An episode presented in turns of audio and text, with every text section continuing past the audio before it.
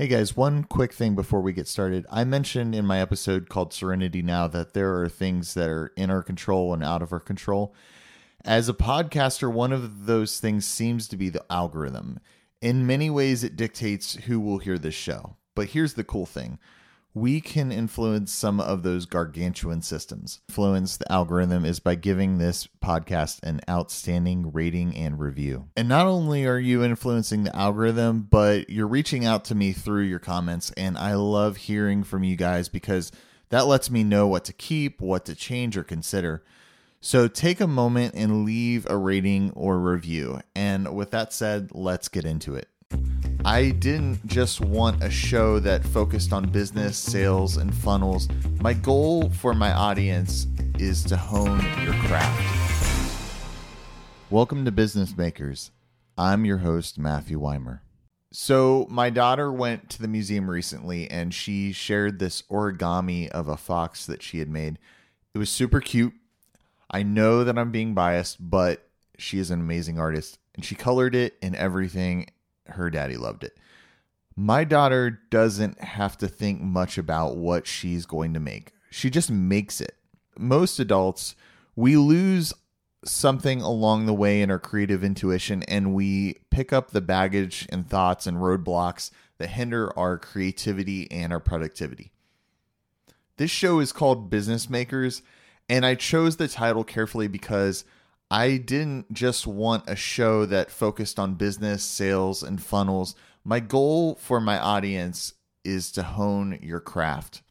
Because the reality is, while there are the fundamentals like we talked about on our last show, each of you has a distinct vibe, a particular pizzazz that makes your business, your idea, your solution what it is. My son recently had his fall break from school, and a week before, I noticed that the calendar had some days crossed off. And I said to my wife, Oh, there's only three days to this week. And my wife wittingly bounced back, No, there's seven. It's a funny story to prove a real fact. Unless the apocalypse happens, we will always have the same amount of time. Between all of us, it's universal. Even when we are on our vacation, we went to Franklin, Tennessee. Side note, it was a crazy trip. Our youngest son, George, got pink eye while we are on the trip. So we spent most of our time in the hotel.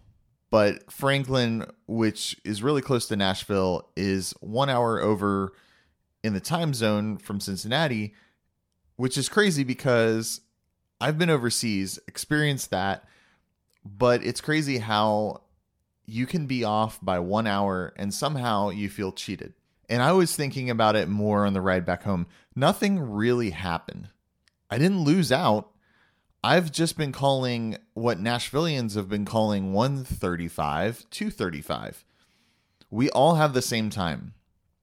And this is where we usually hear someone say, like, you can't make time. And while the reality is true that we can't make the sun move slower or faster, I I do want to push back a little bit and ask what we mean by make. If someone were talking if one were talking about changing the laws of nature or the systems that we use for time, well then sure, you can't make time if one were talking about changing the laws of nature or the systems that we use for time, well, then sure, you can't make time. But if you mean make as in taking the raw materials and shaping them into something new, then wait a minute. Maybe we can make time. In this episode, I'm going to give you three ways to make time with the time that you have and it's kind of early for a Christmas reference, but we're going to do that by looking at your past, present, and future. Let's get into it. Excavate your past. The first thing that we can do, we can actively participate in, is by reflecting and observing our past. Now, let me say this right off the gate. This is not sulking, this is thoughtful, strategic, this is methodical. We are excavating our past to figure out what worked, what didn't work, what we can learn. When we look at our past, it's a mixed bag of the good, the bad, and the ugly. One of the things we will need to discern when we're excavating our past is whether something is trash or treasure. On a somewhat seasonal basis, my family and I will collect items that are we no longer use and we will donate them to Goodwill or Vietnam Vets. Almost every time it causes me to think about why we bought those things in the first place. Undoubtedly, I learned something new about myself and it shapes my buying habits in the present and the future. The same can be true of your business journey. As we consider the times we started a project just to watch it flop or we embarrassed ourselves at a networking event, we can handle these moments as lessons instead of regrets. What seems like trash might make for an amazing compost. I don't know about if you compost, I compost. I'm always amazed at the vegetable and fruit scraps and ground coffee all this stuff that used to go in the trash can now be used and uh, make something new. Two things that help compost is air circulation, regularly churning and allowing the compost to come in contact with air. And the other thing is time. It takes time for banana peel to become tilling soil.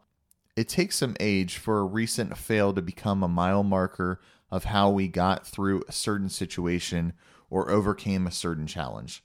But with time and space, we'll look back at our past and see fertile soil for new crops. You may have heard of a uh, about doing a time audit. Now, audits in nature are pretty objective, which I think is good. It's just telling the facts. Gary Vaynerchuk said in a recent post, the number one reason that people struggle with time management is cuz they beat themselves up for not having a productive week, day, or year, and they don't realize that it's subjective. However, you choose to time audit with each decision or action that was taken, how did you feel in the moment? Where was your EQ in that particular situation? Because it's often that how we're feeling will tell us something about why we did that thing. And if we know why we can ask ourselves in the present and future is there anything I can do going forward? Cultivate your present. I try not to use this word cultivate because I am, uh, it's become somewhat of a buzzword in some of the circles that I run with. I'm an etymology nut, and the origins of this word share a relationship with other words like root or dwell.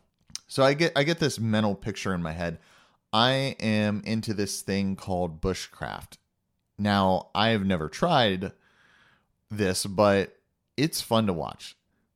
It's basically the art of survival. People will go into the forest with no tent, minimal supplies, and make a dwelling, figure out a way to cook a meal, What's amazing is how calm and collected they are, but also how quickly they create a livable space made from things around them. Between past, present, and future, present is most tangible. Think about it. The past is in the past, and who knows what the future holds. But yet, the present can be surprisingly the most elusive. The self help genre is filled with books, courses, retreats centered around being present.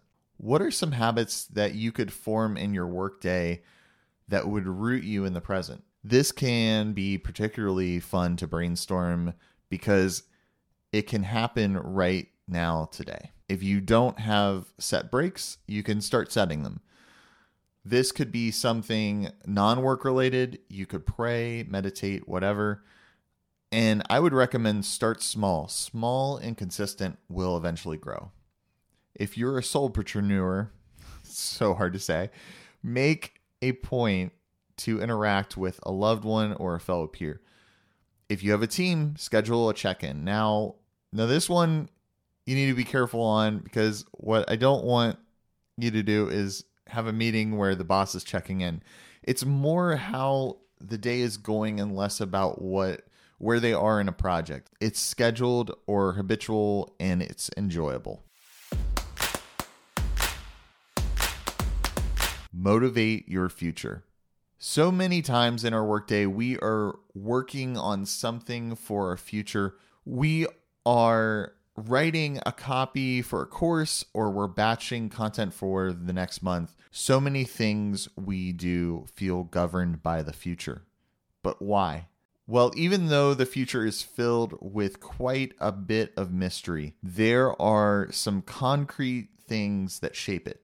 Death is probably the most definitive. But if we look at our calendar, we can see it too. Think about it. Whatever day you're on now, the next day will be whatever follows. If it's Friday, tomorrow will probably be Saturday. If it's Monday, it'll probably be Tuesday. If it's Friday, tomorrow will be Saturday. If it's Monday, it will be Tuesday. Deadlines that usually filled those days of the week, while they could be canceled or rescheduled, they have a way of presenting their own concreteness. Most of us treat them as if they are going to happen. Even though the future is elusive, it has hard and soft parameters. On the positive end of things, we have goals and aspirations that we hope to fulfill. Now I'm going to pause here for a second on that word hope. The word hope is is often used as a desperate plea or what you do if your chances are slim. But the word hope is pretty powerful. One of the most timeless stories is called Star Wars A New Hope. And I know it's a little early for Christmas, and this is my second Christmas reference. I'm sorry, but it's getting close. But one of my favorite carols has a line in it The thrill of hope, the weary world rejoices. I mean, come on. Uh, the word hope bleeds with expectation, and expectation seems to be the driver of future. So, how do we set our expectations? As I noted earlier, the future has parameters, and I and often ones we don't want to think about. It's easy to dream, and I'm going to use an old gaming term, but we put ourselves in God mode as if nothing bad can happen to us. But I think this is where we can drive the ship a bit. When we embrace these set points in the future, some might even say if we honor these points in the future, we can better set our path in the present to work in the things that are so set. And let's talk about that for a bit because some of us, and let's talk about that for a bit because some of us, the other and let's talk about that for a bit because some of us get so stuck on the things they can't change about the future. The variables that we've been given are great, especially if you're listening in the Western world. We have so much potential to set new and bold and brave expectations of for the future. The cool thing is that this goes beyond the things that we will witness ourselves we can build legacy. We can invest in younger generations, and these things are a net positive. I've never been to the Redwood Forest, but I've seen a lot of photos. And I have to imagine seeing the multitude of trees is more breathtaking than just seeing one. And from what I've read, the tree's roots grow wide and create this network of roots that are strong. So we have an opportunity in our future to build strength in communities. And I know for myself, there were people in the past that built into me. Well, that is it for today's show. I hope that you were encouraged to rethink, reshape, make time in your business and your life I'm your host, Matt Weimer, and you can follow me on Instagram or threads at Weimer House Media, and we will see you guys in the next episode.